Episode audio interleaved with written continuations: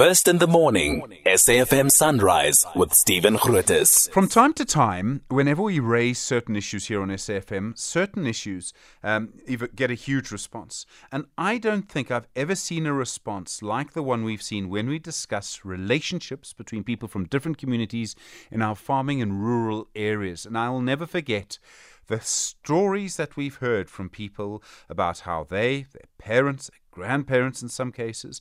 They feel they've been abused by farmers. The stories of violence are incredible. And then also from farmers who've also told us how they are scared of their workers. Uh, this is all about race, it's all about our history, it's all about our present. Um, and one organization is actually going on a big campaign about this, and they're basing it on what happened in 1959 when farm workers, I think around 60,000 farm workers, had a huge consumer boycott around particularly uh, potatoes. The organization that's running that is running this is Black Forum South Africa. Their CEO is Kgagudi Morota. Kgagudi, good morning. Uh, good morning, Stevens, and to the listeners at home. Um, when we talk about what happened in 1959, how workers were treated on farms then, and I hear the stories that people tell us about what happens on our farms now, there have been changes, sure, there have been legal changes, political changes, but the power dynamic, you know, workers being poor, uh, farmers being richer, doesn't seem to have changed very much.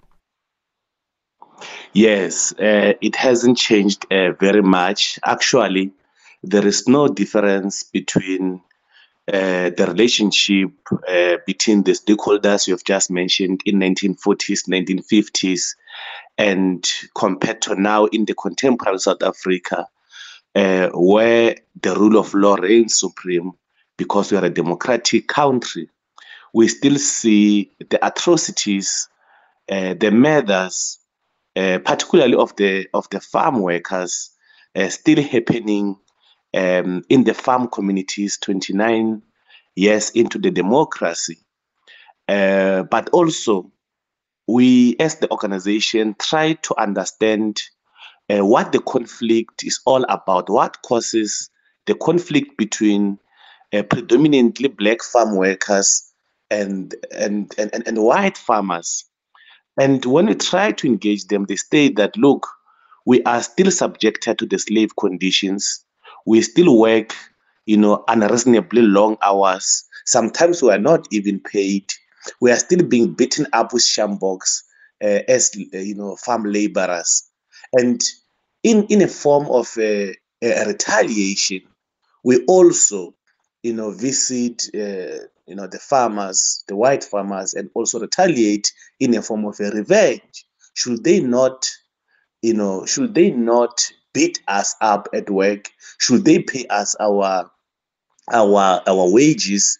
Uh, there will be peace in the in the farming you know communities and then but as the organization we discourage violence uh, that is why we are you know commemorating the 1959 um, that's the reason we are commemorating the 1959 uh, you know you know boycott as a new campaign in the in the in the contemporary South Africa, so that you know we bring awareness, but also mediation programs between the farm workers, farm communities, uh, you know, farm owners, police, and local municipalities. So, so one of the things that strikes me is that there's no trust between these these two communities who are living in the same area, you know.